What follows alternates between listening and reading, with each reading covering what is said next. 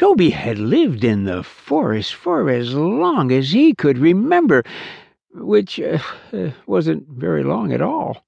He was an oak tree, and it just so happened he could talk. Yes, he was Toby the Talking Tree, and proud of it. Not all trees could talk, but he had been spewing out words ever since he'd grown his first leaves. He wasn't sure, but he believed he had gotten the ability to speak from his ancestor trees. How else could he be able to talk, unless other trees that came before him had planted the seed?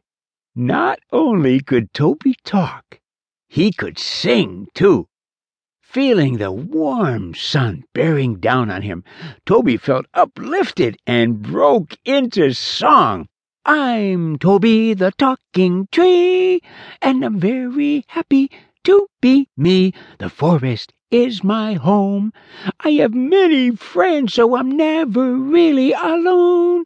With lots of leaves that sway with the breeze, I'm Toby and I live amongst the trees. I'm Toby and I live amongst the trees. I'm Toby and I live amongst the trees.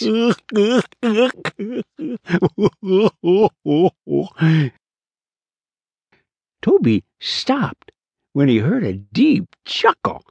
He looked down and saw a moose with large antlers staring up at him.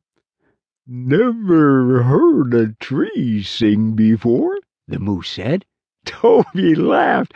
I like singing. It gives me a whole different way to make use of my voice. well, you, you, you have a great voice. Toby grinned. Thanks.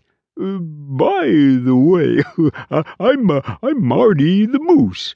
Hi, Marty. I'm Toby, and I'm an oak tree. Uh, nice to make your acquaintance, Marty said.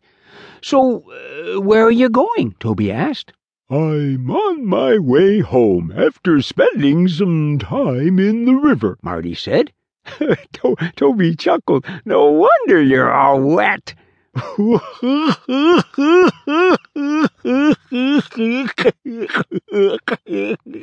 Marty laughed. It's a nice place to be on a warm day like this. I agree, Toby told him. Well, I, I, I, I've got to run, Marty said. I look forward to seeing you again and hearing more songs. It would be my pleasure to sing for you again, Toby told him. He watched as the moose headed back out into the woods.